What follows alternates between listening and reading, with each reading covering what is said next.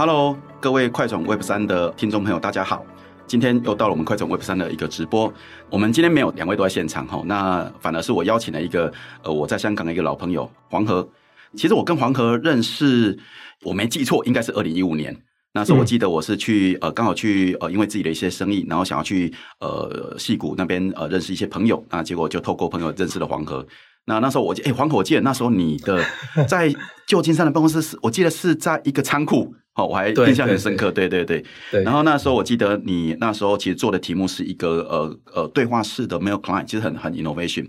那而且后来也都呃因为这样进入了 YC 的 batch，哦、嗯。那可不可以呃先让你自我介绍，然后也聊聊你的项目和这几年的一个发展吗？好啊，没有问题。Yes，感谢这个拉面，感谢 Web3 Plus。的这个邀请，我叫黄河，我是这个拉面的朋友。然后我们对是没有记错的话，应该是二零一五年，因为我我们二零一五年那一年搬进到了你你刚才讲在旧金山的那个 office 是一个仓库，呃，还挺酷的一个地方。没错没错。我每次跟人家在讲起这个以前在 Silicon Valley 的经历。就都会提到这么一个 仓库，我们当时的 office 就是一个非常就是叫做 Silicon Valley 的 spirit 的一个，嗯、就是就矽谷精神的一个地方。对，然后我自己呢是一个呃十五年的是连续创业者，我从二零一八年开始做第一个就是做第一个公司，然后当时是在大学。就快要毕业的时候，对，然后一路到现在也做了就很多个 project，有成功的，有失败的，有就有开心的，有有失望的，对吧？就肯定这个叫做就是叫做是 entrepreneurial 的这个 journey 是一个，嗯，就很有意思吧，反正。嗯、然后我目前在做的 project。啊，就第一个是这个是 blockchain 相关的一个项目，叫做是 Measurable Data Token，叫做 MDT。然后同时它背后有一个 underlying 的一个有一个是数据公司，叫做 Measurable AI。然后这个是我们最近比较主力正在做的产品。然后我也去年刚刚从这个香港理工大学，呃。Which is 被 CoinDesk 呃，就是评为了二零二二年全球排名第一的区块链大学。是 然后，然后我刚刚是这个香港理工大学的是 Doctor of FinTech，呃，是对金融科技博士，刚刚毕业，然后去年十月刚刚毕业的，我是第一个 cohort，就第一届的同学。然后，其实在这个 program 里面也有也认识了很多。就是 FinTech 啊，Blockchain 啊的一些很厉害、很厉害的一些专家和大神。嗯，对，就刚刚讲到我们在是矽谷的经历嘛，对不对？对，我当时做了一个产品，叫做是就叫做 MailTime。嗯，我们就是把这个就把 email 变成就像是 WhatsApp 啊，像是 Line 啊这样子的一个是 Messenger，就这种是 Messenger 的这种是聊天对话的一个这样子的体验。因为在做这个 MailTime 之前，我自己也是从事做这个，就是说是做 Messaging App 的公司。嗯嗯、然后就是二零一四年的时候，我们呃做了一款叫做 MailTime 的一个是 email 的一个 App。对，就是我们当时在是 Silicon Valley，然后也很幸运，就刚刚拉面也讲到我们。因为这款 App 加入了这个 Y Combinator，呃，也是矽谷排名第一，应该是全球排名第一的一个 startup 的一个是孵化器，对，是一个是 accelerator。然后这个 Y Combinator 其实在 B 圈孵化的一些比较出名的项目，就像 Coinbase 啊呀，呃，像是 OpenSea，呃，还有是 IPFS 这几个 project 都是呃 Y Combinator 孵化的。然后当然在比较传统的 Web Two 领域，那他们也孵化了一些就很就很成功的公司，嗯，就比如说是 Airbnb，呃，像是 Dropbox 等等，这些都是就在是 Web Two、Web Three 都有。哦。还有最近的是 OpenSea 有一个很强大的竞争对手哦，Blur。对出现嘛，就 Blur，、嗯、就是 Blur 的 founder，他也说他也是一个 Y Combinator 的 alumni，、嗯、对，嗯、然后这个 MailTime 这款产品呢，我们在二零一五年就发布后的那一年也获得了是苹果。就是 Apple 的是 Best of 2015，就是年度最佳 App 的一个是 Award。对，当然我们就是说，当时在西谷有一个很对出名的一个有一个 startup 的一个活动，就是前几年有一个很火的一个 startup 的电视剧叫做 Silicon Valley，嗯啊，然后这个是 Silicon Valley 里面，它就 feature 了这个，就是这个电视剧里面的就那个 startup 啊呀，呃，加入了这个就 Piper 啊 Piper 的那个 startup 就进到了这个是 TechCrunch、啊、Star Battlefield 的这么一个是。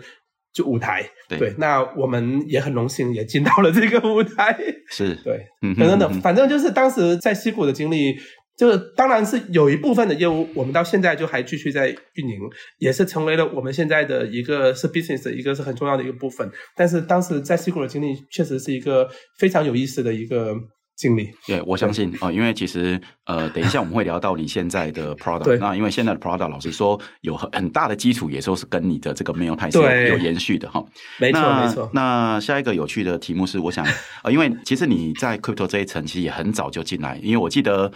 其实也就是一八年，因为我们那时候重新再碰到的时候是一八年，我们一起在深圳的 TechCrunch 哦，那时候因为我们两个都去那边演讲，哈，那不过那时候刚好没机会聊了哈。那我记得你一八年的时候就发了你的一个币叫呃 Measurable 呃 Data Token。那呃，老实说，连我自己我都觉得我还没有看很懂呃，MDT 这个东西，它 它到底有什么用哦？那因为否则我觉得很多人觉得说，哎呀，又 another shit coin 这个东西。但我我后来这 我这这这，我觉得这是很多市场上大概很正常的一个呃概念。但我我从呃从它的结果来讲哈，我先跟呃观众也都讲一下 MDT 它到有什么厉害的地方哦。哎，你看哦，假设你就当它 shit coin 好了，哎，这 shit coin 可以在 呃可以在那个呃 OKX Binance。然后都可以交易，不止还不止啊！哎，他竟然还在 Coinbase 是可以交易的，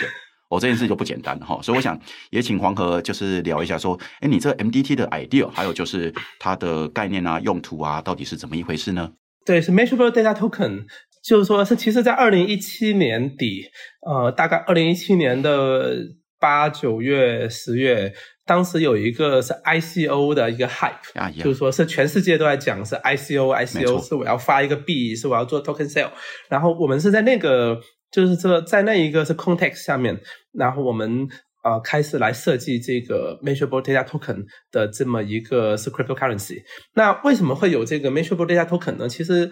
有一个这么个原因，就当时我们是做一个是 Web two 的一个 email 的一个。这样的 messaging 的一个 app，那其实我们当时在 YC 的时候，我们就 figure out 说，你如果做一个啊、呃、email app，你永远都不可能赚钱，就没有人会，就没有用户会为一个 email app 来付钱，就哪怕我们当时已经有几百万的用户，而且是一个对吧，是也拿了很多大奖，然后也大家就很喜欢这个是 user experience，但是呃，大家会为一个 email app 付钱的一个的一个。的可能性是很低的，现实很骨感，对对了。对，然后当时在 Y Combinator 的时候呢，也认识了很多做 email 呃的一些人。我们有一个 mentor，他也是 Gmail 的 founder。然后当时 Y Combinator 有一些 partner 都是对 email 领域还有对 data 领域都非常的资深的一些的 mentor。那然后我们当时在 Y Combinator 的时候就决定我们要把这个是 business 做一定的 pivot，嗯，就从一个是 consumer，就从从一个是面向用户的一个呃这个 email 的一个 app，然后变成是一个 email data 的一个是 business，嗯，OK，但是当时我们自己有一个心里有一关是过不去的，就是说因为 email 是可能可以算是所有的数据里面最 sensitive 的一个对。数据之一，privacy 嘛。对，是 privacy。然后你如果说你要做一个公司，你去拿用户的一些 private data 去卖钱，那其实这是一个我们自己这一关是都比较是过不了的，没错没错，一个问题。那我们就想说，我们要如何做一个是一个是更健康的，是更 sustainable、更 healthy 的一个一个 data sharing 的一个生态的一个是 ecosystem。那就是说是就是说在。传统上，比如说有一个公司，他做了一个 app，有一个免费的一个 app，然后他来是收集这些用户的是资料，然后再去卖，对吧？那他赚钱了，但是用户就是 in return，其实他什么都没有得到，没错，对吧？那我们就希望能是改变这么一个生态，我们来去 measure，来去衡量用户贡献的这个资料的价值。嗯，那我们就是再加上。用 blockchain 的技术，又可以来 validate 来 verify 这些数据的真实性，嗯，然后又做到是匿名、可溯源，然后用户又可以通过 data sharing 获得这个收益。那这个就当时的 concept 就是做了一个 measurable data token。那其实 measurable data token 跟 Mailtime 以及我们后来又做了一些 app，其实都有一定的关系。就是说，用户他是一个。呃，叫做是 data 的 contributor，Yep. 嗯，那就是他是贡献数据的人。嗯、那我们经过一系列的这个合规啊，一些对于这个是 compliance，就是对于这个隐私和这些数据保护的一些的机制之后，呃，这些数据它可以经过呃，经过是加密，经过这个匿名的处理，就是就可以去 de-identify，可以去 aggregate，嗯，嗯，然后最终成为这个。对，是 AI 也好，对这个是就对 market research 也好，对一些投资决定也好，有用的一个叫做是 data set。啊，对，啊、那最终可能给到就是最终这些数据到客户的时候，其实它已经是一个，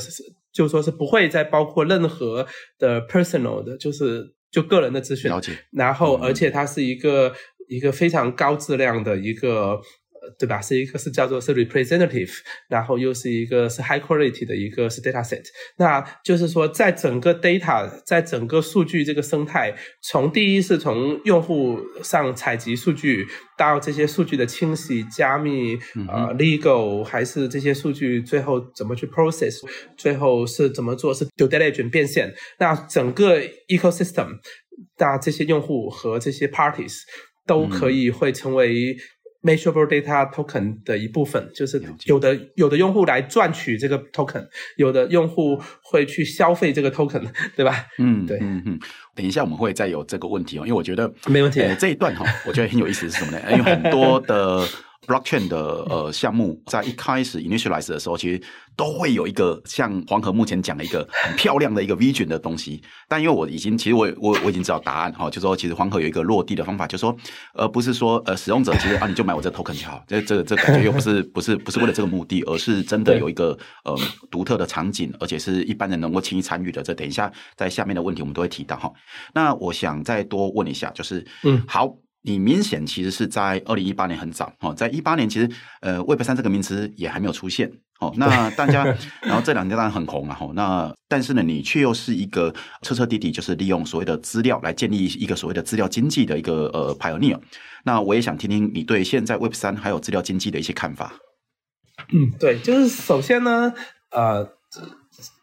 就是说，对，就像是我们这个公司其实是从一个是 Web two。嗯，然后 Web Two，然后是进化到是 Web Three，呃，也不也不一定说是进化吧，就是说我们 是这个公司 Fundamental，它是一个是 Web Two 的生意，是，但是我们利用了 Web 三的一些啊、呃、一些包括它的是 Blockchain 的技术，嗯、包括一些是 Cryptocurrency，包括。这个是 tokenomics 的这么一这么一个设计，让让整个 ecosystem 更加的公平、公正、透明，呃，又 make sense。那这个是就是说，我们就并不是说是一个这个公司创立的第一天，它就是一个 pure 就是纯粹的一个是 Web three 的一个，比如说是 protocol 的公司，还是一个什什么公司，而是我们在是 Web two 其实是积累了大量的。呃，包括用户，包括资料，包括包括客户吧，对吧？是是就是说是一个是一个这样子的一个 Web Two 呃，然后去 integrate 到了是 Web Three 的这个是 benefit 的这么一个是 ecosystem。其实是我觉得其实这边呃比较有意思的是，我觉得呃，因为现在很多项目方会觉得说啊、呃、Web Three 前天我们都会喊着 Web Three，但我觉得从你这段对话还有实际发生的经验里面，应该说这些都只是手段。哦，那还是回归到所有的 entrepreneur 应该要最面对的问题是我们到底其实想解决的问题哦，然后对对，然后或者是创造了什么价值，这边来着手。那 either 是 Web two Web three 看起来都是一个手段之一。哦，那因为其实。我看你的 Twitter 或看你的项目，其实我觉得你也不会去 承认说，哎，我这是一个 Web Three 什么的。其实我知道你都不会去做这事情哈。那 这是这是我觉得也需要让很多市场上很多 entrepreneur 去理解说，有时候不要纠结在你是什么东西，哦，而是还是回到说，那我们到底提供的价值是什么了哈？对，那就说是你是不是真的呃，你的产品是叫做 something people want，就是说是有用户，就是说首先是你有用户，然后你的产品为用户创造价值，嗯，对不对？然后有人会为这个创造的价值来买单啊，对吧？那你在。Web One, Web Two, Web Three，未来的 Web Four, Web Five，其实都是一样的嘛，对不对？是是是。就是说，someone needs to make money, someone needs to pay for it，来，对吧？那其实我觉得在呃整个 Blockchain 还有 Web Three 的概念以外哦，其实，在我们可以看到，在一八年然后到一九二零年呃，然后有 DeFi Summer 的出现，然后有非其实很多人都还是觉得说，呃，其实整个 Blockchain 啊，其实就在金融应用以外啊，金融应主要都是金融应用，嗯、但是其实。包含我自己，我觉得我我自己在了解这个议题的时候，我们天天在外面常在倡议啊，或传教一样，都觉得说，其实 blockchain 其实有非常多那个 beyond 呃 financial 以外的各种的 application，那或者是资料经济，嗯、然后呢，而且会发现，包含我自己，我觉得我自己就是那个那个那样的。我说，我们天天都跟使用者诉说一个价值，说你其实 you own your data，然后 you can monetize by your data。但是其实我觉得，在我看到你的时候，我就哎，我好惭愧啊，因为我们都只是倡议者。但是其实呃，我知道说，包含你呃，像你看我们现在提到你的真正的服务落地服务哈，其实你的 Reward Me 其实就是一个作为一个最好示范，就是说，OK，you can actually you have your data，然后 you own your data，and you can monetize by your data。所以呃，我觉得其实 Reward Me 就是这个佼佼者哈。那另外一个是我自己的观察哈，就是。我觉得 Rewarme 有一点厉害的是，因为我自己有用了几个呃，从使用者端看起来类似的东西哈。那我们今天就不去讲呃，不去讨论这个 competition 的东西。那我觉得 Rewarme 有一个厉害一点是，呃，我不知道我观察对不对？我觉得是你用了 crypto 哦，那它去形成了一个使用者的 one of the 有 incentive，然后也借重 crypto 的流通这件事情哈，让你的整个 BD 的过程。哦，划算很多，因为我知道像某一些呃类似，从此都会觉得好像是你的竞品哈，就是他会觉得说，哎，这也是让我赚钱的东西啊。但我后来从 B 端的角度，例如说回到项目方，我会觉得，哎呀，这个竞争，你的竞争对手那边，他其实在扩张到其他国家的时候，哇，那个整个成本好 heavy。但呃，可能等一下你讲一下说，你到底公司多少人，然后在 我们大家还有一些问题的时候会问到，就知道说，哇，那个 Rewarme 这个团队，哦，呃，除了数个产品以外。那而且呃做到非常高效了啊，所以其实从使用者端觉得，哎，我用另外一个 app 也是赚钱的啊，用你这个也会赚钱。但其实我觉得整个效能比来讲，哇，那个 Rewarme 其实蛮厉害。那所以我这边的问题是说，其实 Rewarme 的，我这是我的假设哈，我就是想问的是，我认为 Rewarme 的一个在 expansion 你的那个 user 到不同的 area 的时候，其实你会有比类似其他这种返佣的服务哈，会更顺畅很多。这样我理解正确吗？因为你应该好像不用太多的 BD 的感觉。对，我先。把这个整个事情的一个是来龙去脉，我大概简单的说一下。是是是。就是首先呢，在这个是 Web Two 的一个这种传统的一个是资料经济，像刚刚讲到一个 Data Economy，在一个是资料经济里面呢，其实说用户他是最就是说是最惨的，就是说是他就是甚至在十几年前就是。已经在互联网上面已已经有一句话叫做是 If you are not paying for it, you are not the customer, you are the product being sold，对不对？就是说，简单说就是说，你如果是一个使用一个免费，就是说是一个免费软体的一个使用者，对吧？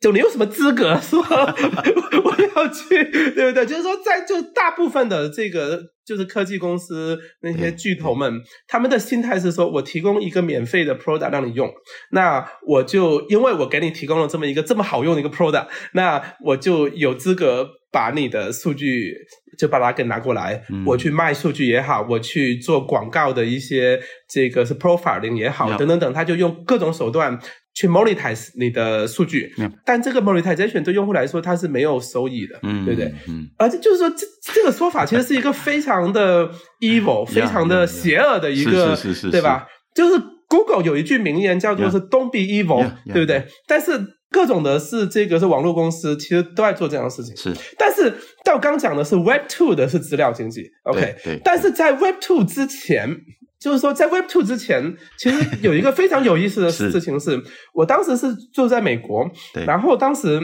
我家里收到了是 Nielsen，这个是 Nielsen 是全世界最大的这个是市场，啊、是就是 Market Research 公司，没错。然后呢，我有一天我收到是 Nielsen 是就寄到我家的一封信，然后这封信呢。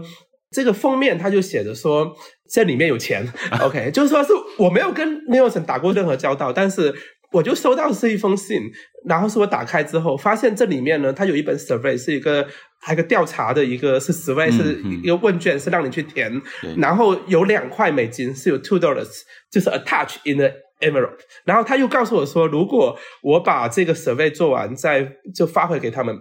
他会再给我是 five dollars，OK，那就是说这个是 Nielsen，它也不是一个是 Web two 的公司，它是一个更早是 Web one 甚至是 Web zero 的公司，OK，没有 Web 的东西，对对，它是没有 Web 的公司，但是呢。就是说，这些公司其实他们是呃，就他们是非常的 appreciate 每一个 data point being collect from the users，、嗯、对不对？他们就是说，每一次用户贡献 share 数据给他，都是他的这个公司的最 fundamental 的东西，啊、对不对？就是这个 Nielsen 这个公司，它是一个一百多年的历史的公司，啊、它为什么这么一个公司可以 survive 这么传统的一个公司能 survive 一百多年？嗯、其实它。为每一个用户贡献给他们的数据买单啊、哦、，OK，对不对？对不对？那为什么就会有是 Reward Me 这种 idea？其实我们也想，就说是既然是 Web Two 的公司都这么的 evil，那我们能不能 改变这个情况？对，我们能不能也像 Nielsen 一样，就付给用户钱，哦、对吧？我们去 Reward Users。而且现在有是 Web3 的这些技术，我们可以去给数据溯源，我可以真的知道说用户的贡献的数据价值多少钱，我可以用这些是技术的方法来更精确的知道说我应该要给用户多少钱。对。但是呢，这个 business 刚刚开始的时候，我们遇到的是一个难题，就是因为我们。当时这个 data business 对我们是全新的，对，我们就还没有客户，啊、也没有人在买我们的数据，是是是，我我们怎么可能有钱去付给用户呢？对对对，对不对？那这也就是为什么，就刚刚现在讲到是 MGT 的一个来历之一，哦 okay, okay、对不对？那我们就其实当时的 token economy 的设计，就是说有点像用户通过消费来挖矿，对对，对，OK，就是说我既然没有钱，那我可不可以去去发行一个？就 coin，它有一个一定的价值，嗯、那这个价值我可以在我这个业务还没有开始赚钱的时候，就可以用这个价值来 distribute 给用户，哦、对吧？这个是最早的一个 idea。对，用一个比较潮的术语，可能是那个刚刚我记得是交易所朋友教分享给我的，这个也比较 live to earn 啊，这个叫 live and earn 哦，这个你知道正常的生活就好了。对，然后就后来我们就做了这个是 Reward Me 的这么一个。一个 app，其实就是说，大家平时在各种场景上面消费，比如说你叫就叫是 Foodpanda 的外卖，是嗯。Uber Eats 的外卖，对，就还是你在台湾就会用是 Momo Shop 啊，还是用 PC Home，对吧？就还是会用一些是其他的是 service，那你这些消费的行为，其实每一次这个消费的 behavior，它都是一个是 data point，对，就被我们采集到。是，那我们就是最简单用用户最容易理解的方法呢？就是说，一开始用户也不知道说 MDT 到底能给他赚多少钱，对，对不对？对对，那当然。MDT 最终的设计，这个是怎么去衡量用户应该赚多少钱？这个其实是一个是比较复杂的议题。啊、是，是，但是说最简单，让用户最简单能明白的，就是我给用户一个这个回馈，对不对？对不对？像比如说你用 Foodpanda 还是用是 Uber Eats 消费了，比如说是一千块台币，嗯、啊，对不对？对。那我可以给你一个相应的一个是 percentage，就是有一个比如说百分之一、百分之二的一个回馈，是，那就相当于大家用。各种的信用卡在消费，嗯，就或者你用一些像是 Shopback 这样子的产品，对，去消费的时候有一定的回馈。但是我们的回馈呢，是回馈你贡献你的数据给我们，是，呃，也不是给我们，是给了这个 data sharing 的 economy，对吧？那大家最终贡献的数据，其实。就是最终会 benefit 到有一些是 AI 的 model，有一些这些是 market research 的一些决定，有一些是投资的决定。那其实就是从大家的每一次消费的一些这样子的场景，一个一个一个的积累起来的。那这些用户也同时因为贡献这些数据，呃，就获得了相应的回馈。那就是说这个产品呢，其实。我们跟传统的一些回馈的一个 App 就很不一样的地方是，就是大部分的这些消费回馈的 App，其实它是赚这个 Merchant 给它的广告费。哦，OK，他们是一个 Commission，就像比如说用了某一个 App，那我在这个平台上面消费了，就是消费了是一千块钱，那它有一个百分之五、百分之三、百分之十等等等的一个回馈，那就变成说这个公司需要跟每一个 Merchant 要去谈去做 BD 去。就是去谈。但是我们作为一个 data 的 aggregator，嗯，我们有一个非常重要的事情是，我们的数据需要中立。我们要是作为一个很 neutral 的一个角色，是是是，我绝对不可以收取 merchant 还是 brands 给我的就 commission，对吧？我一收取，比如说 Foodpanda、Momo Shop，如果就是说他们可以是我的这个 data 的 consumer，但是他们不可以是。来 reward 我的 users for 他们的消费，对吧？如果他们这么做了，嗯，我们接受了，那我就没有办法再解释我的数据是中立的，懂，对不对？对吧？那我们就是说，在这个 ecosystem 里面，这些就是说，这个它的 supply 跟 demand 不是说，呃，这些 merchant 给我一些 commission，我去发给用户。而是说，我们用一个这样子的是 cryptocurrency 的一个这样子的是 tokenomics 来 reward users for contributing data。那我们采集到这些数据之后，我们会再去啊、呃，对吧？就是说，就是说有各种的 party 会 rewarded for，就是说有有采集数据、处理数据、分析数据，最后去卖数据，然后最终。这个 data buyers，他们通过这些数据，就是比如说他们去，就他们去 improve 了他们的 AI 的 model，嗯，或者是他们做更好的是 marketing 的是 decision，或者他们做了一些是 investment 的一些 strategy，based on 这些数据，那这些是资料，OK，嗯，然后然后对吧？那他们就是创造了更多的 value，那这些 value 会重新又回到这个是 measurable data token 的这个 ecosystem。好，因为我自己已经是那个自从认识以后，我其实这个我已经是他自己的忠实用户啊，所以其实有趣的是，我想也多问好，我想呃很多人听到这个觉得嗯 OK，我觉得这很有意思。那但是它到底呃是呃是否是真的有很多人用吗？所以我我下一个问题就会是，我知道台湾也能用，好、嗯哦，那除了台湾、香港，那我可不可以好奇多也替很多观众多问一下，说，诶 Rewarme 到底在几个国家已经 deploy，然后大概会有多少个用户了？对，就是说，单单是 Rewarme 的话呢，我们现在大概有三十多万的用户在是 actively 的在贡献数据是给我们。嗯、那如果看我们整个 ecosystem，就不只是 Rewarme 啊，就是说，包括是 Mailtime，包括是 Rewarme，包括我们有一些是 partner 的 channel，就是我们总共现在有超过两百万的用户，就是通过这个 data sharing 的这个方式。一直持续不断的在贡献数据来给我们，然后我们现在已经 cover 了大概有二十二个国家，就是我们最大的 coverage 其实是在这个是亚太，呃，在是东南亚，在印度，包括像台湾啊、香港啊、日本啊、新加坡和。各个就每一个这个 Southeast Asia 的国家，然后我们第二大的 market 呢是这个是拉丁美洲，哦、呃，包括巴西、墨西哥啊、呃，这个是哥伦比亚、阿根廷、曲雷、智利等等等，然后中东也是我们现在一个非常重要的一个市场，是是是，呃，从从这个是土耳其到呃，就是从 Turkey 到这个 Saudi。到这个是 UAE 都是我们主要的一些 market，嗯。那现在大概全球已经有大概超过两百万，就是活跃的一直在给我们贡献数据的用户，嗯。然后我们每一个月都有很健康的增长，对，每个月都有很健康。其实这个听到这个数据，很多人觉得哦不得了，那公司一个很大。那但是我觉得，因为我已经知道答案，但我还是要替观众问哈。黄河，我觉得你应该要说一下，你现在公司其实只有多少员工？OK，这个是说来也惭愧啊。我们公司其实到现在有这么多个产品，但是其实呃不到二十五个同事。哇哦，呃，我们现在只有二十四个同事，大部分在香港，有两个同事在英国，一个同事在加拿大。然后我们的这个团队一直保持一个。呃，非常小，非常的 efficient 的一个这样的团队，看得出来。其实我们在数据领域的同行，大家的这个团队的 size 呢，应该要都比我们大很多。啊，而且我们应该是，据我所知，我们的同行内唯一一个是盈利的公司。然后其他的，因为他们的团队太大了，然后有很多的。这些是 cost. 然后当然我们也有很多 cost。我们 除了这些人之外，我们就是对是 cloud computing 的 cost，Yeah. 然后这个是 user acquisition 的 cost，都是我们非常非常大的 cost。是是。然后，但是我们的整体的成本要比，就是说这个的 efficiency 是要高很多的。然后，我我们应该是。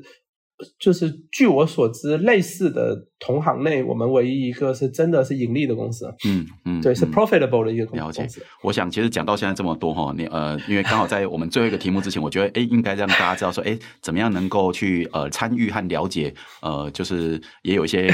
呃，建立自己的一些 passive income 啊，就像我讲的，就是其实只要正常活着哦，因为你也不可能靠这个赚大钱。但是我觉得就是，其实 actually you 呃，你真的第一次做到说你可以 monetize 呃 through your data，而且是你本来就正常的消费就好了。对、哦，因为像我自己，我就有注意到说，哇，我我我我确实很很很稳定的有看到说，哎，我只是正常的在订餐，哎，好像就有一些 return 那个那一种。在台湾，我们讲小确幸哦，这个还蛮愉快的 哈。那其实呃，我们在那时候呃宣呃宣布说，哎，我们要跟黄河做一个直播的时候，其实现场我们的那个呃粉丝页其实有观众就想问一个问题哈。嗯、那这个问题其实我也很好奇，想看看黄河的看法。啊，因为我们都知道，在去年十月三十一号之后，香港有呃在整个针对 crypto 和跟对 Web 三有一个很大的政策的大改变。那其实从目前来看是很热烈哦。那我也想了解，就是对香港整个 Web 三的发展前景，你有些怎么样的看法呢？嗯，呃，OK，就是我会觉得现在的香港呢，就非常像二零一七年的新加坡哦的一个情况。哦嗯、就是二零一七年的新加坡就是一个，就是说有很多的，就当时还没有是 Web 三的这个概念，但是有很多是 Crypto 和是区块链的是从业者。然后都因为说这个新加坡有一些，包括是政策上的利好啊，等等等，那其实就呃都搬去了是新加坡，有从是中国去的，有从有从美国去的，有从各个国家去的。你到今天为止，在新加坡也也能看到说有非常活跃的一个是 Web 三的是 community，Yep. 然后来自全世界各地的人，有很多 builder，嗯，都一直坚持，嗯嗯、就是说都一直在新加坡，然后。因为有这么多人涌进新加坡，就把新加坡的房价、新加坡的这个租金炒得非常高，甚至现在新加坡的租金都已经超过香港了。就是香港从来都是全世界租金最贵的地方之一，对应该就是租金租金最贵的地方吧，就还没有之一了。但是这个头衔就是似乎被新加坡要超过了。然后，然后呃，就是说，因为二零一七年。的时候，当时其实也是一个新加坡政府一个比较主导的一个一个 narrative，Yep. 然后就吸引了很多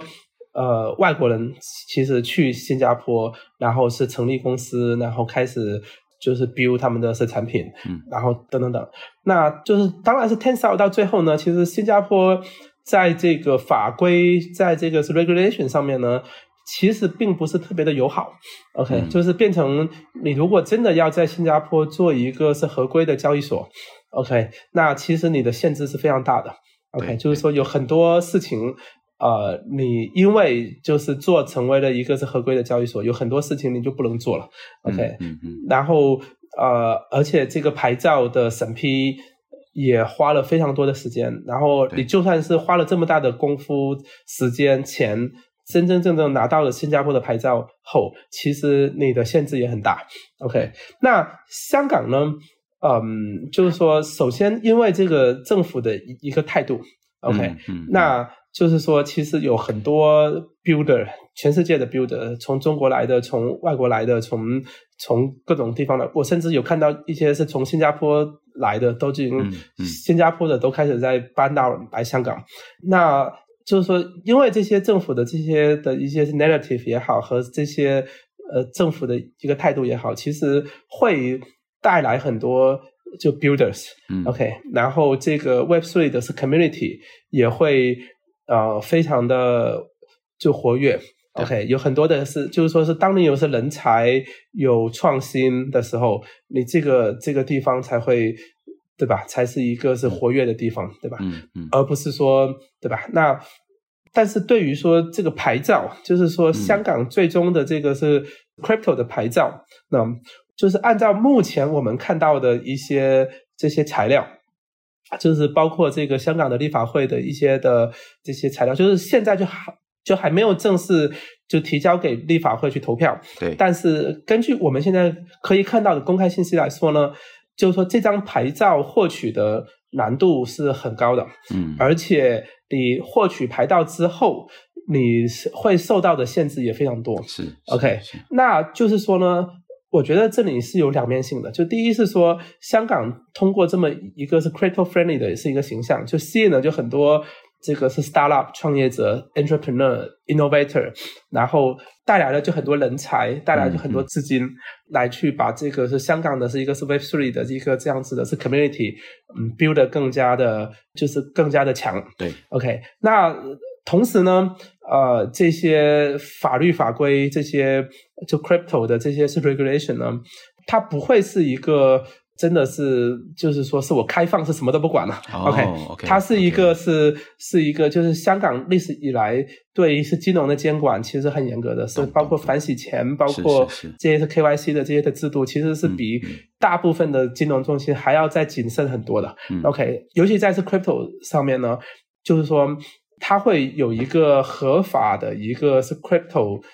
to 这个传统金融的是这个 infrastructure 的一个通道，嗯，OK，但是香港的法规它不可能是一个说我就放开让大家是随便玩，我什么都不管了，嗯，OK，对吧？那但是同时呢，因为香港的市场本身不是一个非常大的市场，对，就是作为一个是一个 local market 来说，它是一个。比较小的市场，它只有是七百万的人口，嗯、对吧？那其实大家未来，我觉得他们会把这个公司的 headquarter，OK，、okay, 就会把这些 builders 和这个是 community 可能会 base 在香港，嗯，OK，呃，但是这些公司其实未必真的是需要去，就是说去拿这样子的牌照来服务。